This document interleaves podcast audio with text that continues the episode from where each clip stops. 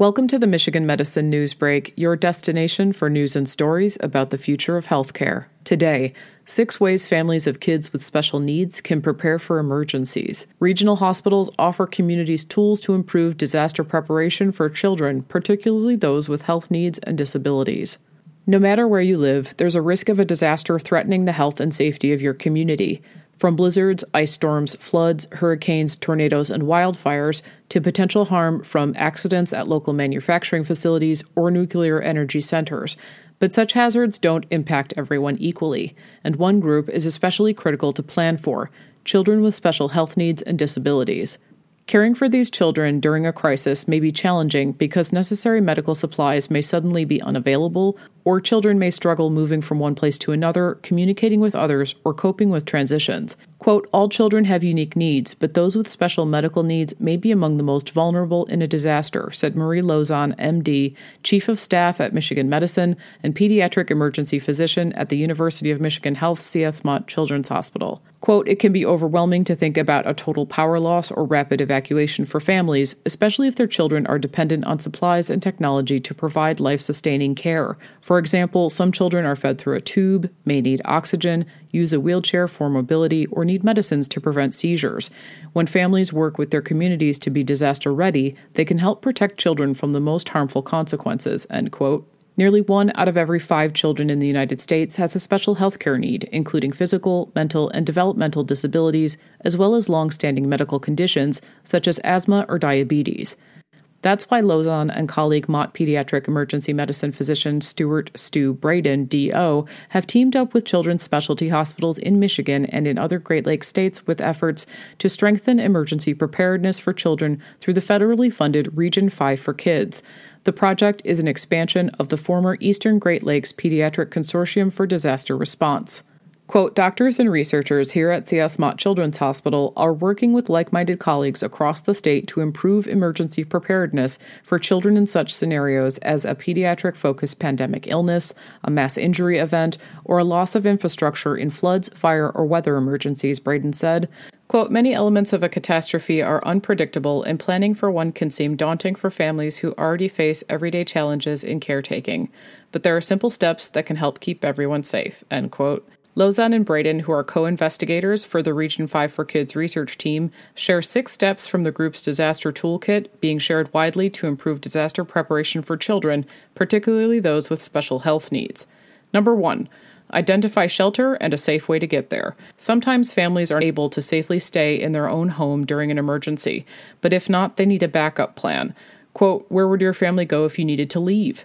Are there friends or family you could stay with, or would you need to temporarily stay in a local shelter? Bradin said. Quote, All of these questions should be answered as part of your plan, end quote, and make sure you're ready to get out safely. That means leaving as early as possible when you get notice of an evacuation and keeping the car gas tank full. Families should also establish a support network of at least five trusted family, friends, or neighbors who could be available to help with transportation or shelter on short notice and will check on them during a disaster. You should exchange information like garage codes, house keys, and car keys with them. Your family should also know how you'll reconnect if separated and establish a designated meeting place that's familiar in case you have no way to communicate. Number two, stock up on supplies. When an emergency strikes, you never know how long you'll be without power, water, or food due to store and pharmacy closures and other barriers. Quote, preparing for a disaster is kind of like preparing for a camping trip, Lozon said. Quote, think about what you would need to take care of your family without modern conveniences for days or even a week, end quote. Region 5 for Kids recommends building an emergency kit for both home and on the go that includes daily and essential supplies. Consider at least three days of non perishable food and special food or formula if a child has dietary restrictions, a minimum of one gallon of water per person per day, phone chargers, diapers, formula and baby food, sleeping bags, and cash. Also on the list, batteries and portable banks for electronic devices, flashlights, and blankets in case of power outages. For children with special needs, it's also important to have extra medication and medical supplies as well as spare batteries if needed for an electric wheelchair or other device. Families may need to reach out to their medical supply vendor for backup supplies in case medical equipment deliveries cannot occur. Quote, parents of children with very complex equipment needs might need to discuss managing an emergency with their healthcare provider, Lozon said. Quote, do they need a generator in their home? Do they have a written emergency information form filled out by their provider that could allow an emergency responder to understand their child's needs quickly?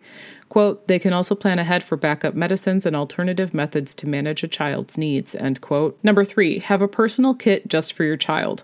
While adults should be responsible for general supplies, experts recommend special kits customized for children as well. These could include comfort items like a favorite stuffed animal, books, and games, a medical alert bracelet, identification, changes of clothing, contact information to reach parents and other trusted adults, as well as a description of the child's disability and up to date copies of care plans are also helpful. This should include both instructions for care as well as foods to avoid if they have an allergy.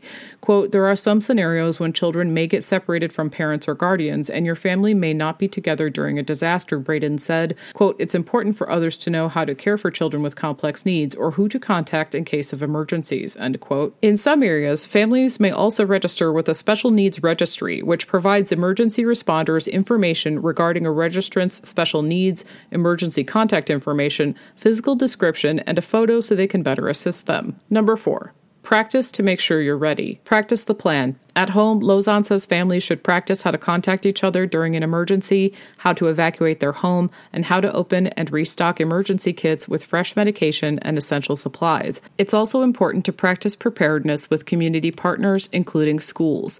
Emergency instructions related to special health needs should be part of a children's individual education plan so families know where and how the school will help children in case of a disaster. Parents are also encouraged to talk to other families with children with disabilities and share disaster readiness ideas. Quote, it really takes a village to ensure children and those who are most vulnerable are covered and cared for in an emergency situation, Lozon said. Number five, stay informed to stay safe. Families should make sure they're signed up to receive emergency text or mobile phone alerts for community emergency warnings, and also early alerts from power and water companies on service interruptions. But they should also listen to the news, pay attention to weather reports so they can best follow emergency instructions, such as evacuating an area, shutting off damaged utilities such as power and gas, and avoiding downed power lines and driving or wading through flooded roads. And finally, number six, keep calm. It may seem cliche, but keeping calm in an emergency is key when you're around children.